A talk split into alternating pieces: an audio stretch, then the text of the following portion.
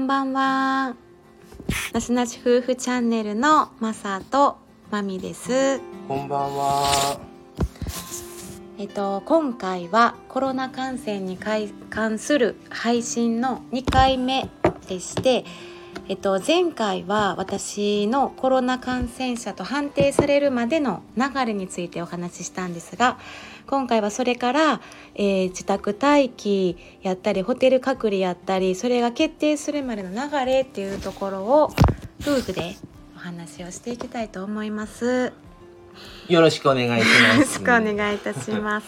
えってことは何？病院に行ったその日の当日の話をするってことやんな。ね私がうん夕方に、まあ、ホテル明けで帰ってきた日な？前の日あの。そう明けでそその日帰ってきて次の日の朝一で私がも病院う、うん。発熱外来で PCR 検査を受けに行って、9時9時半ぐらいかなまあ9時半から10時ぐらいには帰ってきて、まあ、結果待ちって感じで。でマザさん休みやったっけ、そう。ん。う。で結果待ちで、うん。個人的にはうん。もう、もうおそらく陽性になるだろうともう踏んでたのでね。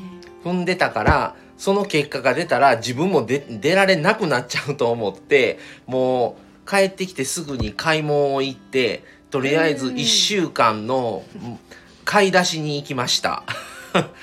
ででうん。もそれが果たしてまあ違う方は違う方でいいけどうん。まあ自宅待機になって2人分1週間どうすんのって話になって絶対にそんなんもうよ濃厚接触になっても基本外には出ないでくださいしってなっちゃうので、もう結果が出るまでにあの買い物に行ってやろうとうん、うん、思って、そうですね。マミさんが帰ってきてすぐに買い物に出かけました。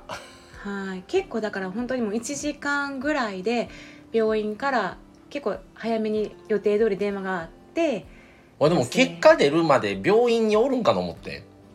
結局は先生が、うん。もうその場でまあ帰ってください言われたら、帰ってくださいって。うん言われたらしゃあないもうんん、な、あの検査時まあ多分間かかるし病院ねもだってって普通の外来の人もいつも患者さんうん来られるから、うん。うんそんな待機待機スペースなんか多分ないやろうし。なおってじゃあどうするんって話になってくるわな、ないからね。でまあ先生からお電話があってえっ、と結局は先生病院の方からは保健所に陽性者が出ました高校ですっていう報告の連絡だけ言ってたのよ。うんうんうんうんでまあ一応ホテル療養希望していますってことは話してくださってそこからは自分で登録をしたり保保健センターに電話をしするってことなんですよね。うんうんうんだからマサさんはあのもうマサさんは濃厚接触者になるしうん。結局、えー、と自宅療養の可能性が高いなと思ってたから、このお家でうんお互いあんまり接しないようにするせい過ごし方っていうのを、なんか2部屋しかないのにベッドまで移動させてうん、ちょっとレイアウトをね、考え、まあ、移動させましたね。でまあその間にも結局やっぱりあのーホテル療養とか施設療養の方を希望しますって言ったんですけど一回ねちょっとそれはあの難しいですって言われて断られて自宅療養にしてくださいってなっててあのー市のなんかフォローアップガイドっていう、まあ私たちの市が作っているあのなんていうの？ガイドみたいなうん。があってこう療養の準備とか陽性の方うん。に対する、えっと、なんかそういう療養の流れとか準備するものとか費用についてとかうん。自宅療養期間とか健康観察とか過ごし方とかなんかぐわーって書いてる濃厚接触者についてとか書いてるものを、えっと読みながら。うん。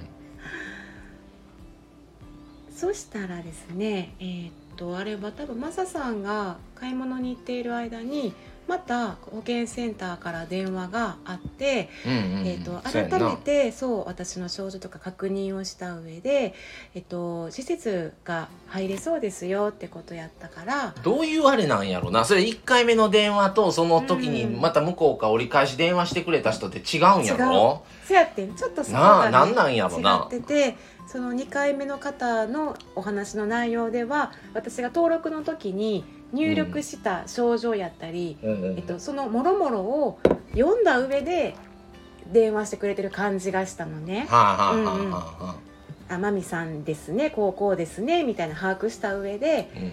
あの電話してくれてたから1回目の人はそんな感じでもなかったのよね。ただ陽性者っていうくくりで電話してくれてた感じあって、結局でもありがたいことにそこから結局ねではあのお迎えのお車であのお家の方に行きますって早くても今日の晩で遅くても明日ですって言われてしばらくして再度かかってきたらもう1時間以内に行きますので。極端やな。でも俺その時もまだ帰ってなくて買い物行ってたやんか帰ってきたらもう決まってたんようんねこの時間帯にお迎えがうん。来てくれるみたいっていうことで。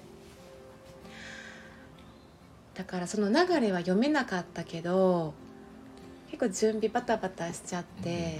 まあまあな。うん、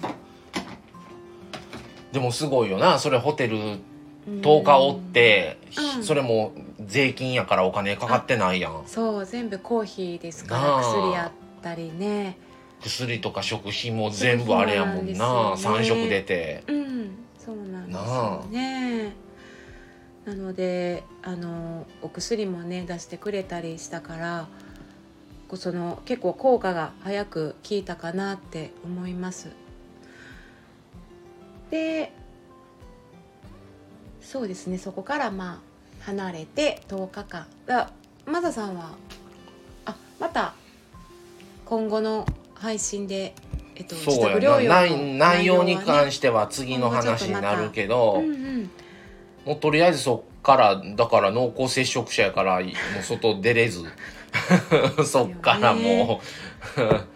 局だからご両親ともちょっと連絡会ってないううし、ん。その辺はマサさんが連絡とかしてまあそれはまあまああれやけど、もらってうん、うん引きこもりをしてましたそうです、ね、ベランダにだけし出て、うんうんうん 外の空気吸って。ね入れましてね。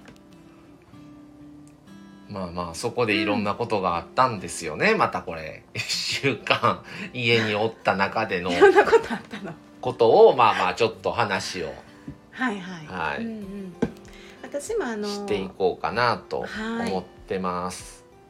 私の方も療養施設での過ごしどんな風に過ごしてたとかちょっとそうそうそんなん全然すごい経験よね。めったにないことをな経験をさせてもらっていたので、こうホテル代ただとか食費無料とかもそうやけど、そんなんどこもそんなんなん？うんうん。どこも。あうん。どこの療養施設も？っていうかいやっていうかあのうちらの結局神戸市以外とかでもそんなんなのか。うんうんうーん。で形は違うけど他の市とかうんちょっとこう見ていったら同じような、あの登録のフォーム入力フォームとか画面があったりしてそこに入っていってくださいねとかそれぞれの形は違うけど案内はここ大体同じここのホテルルですよ今日からはっていうのはどの段階で知んの？えっとね。マミさんは今日ここに、えっとね最後の電話で言ってくれた。ああ、えっとその時に、うん来た時のにじゃあ今からここに行きますんでじゃななかったんや。違うかった。えっと最後の電話でえっとここのホテルに決まりました。何箇所かあんねんな確か、でその指定が。私たちの市では6個か7つ、うん。えっと、うん。6つか7つぐらいあったような気がする、で、えっと、ここのホテルになりました。それではこの時間にお迎えに行きますっていう感じで教えてくれました、うん。うん。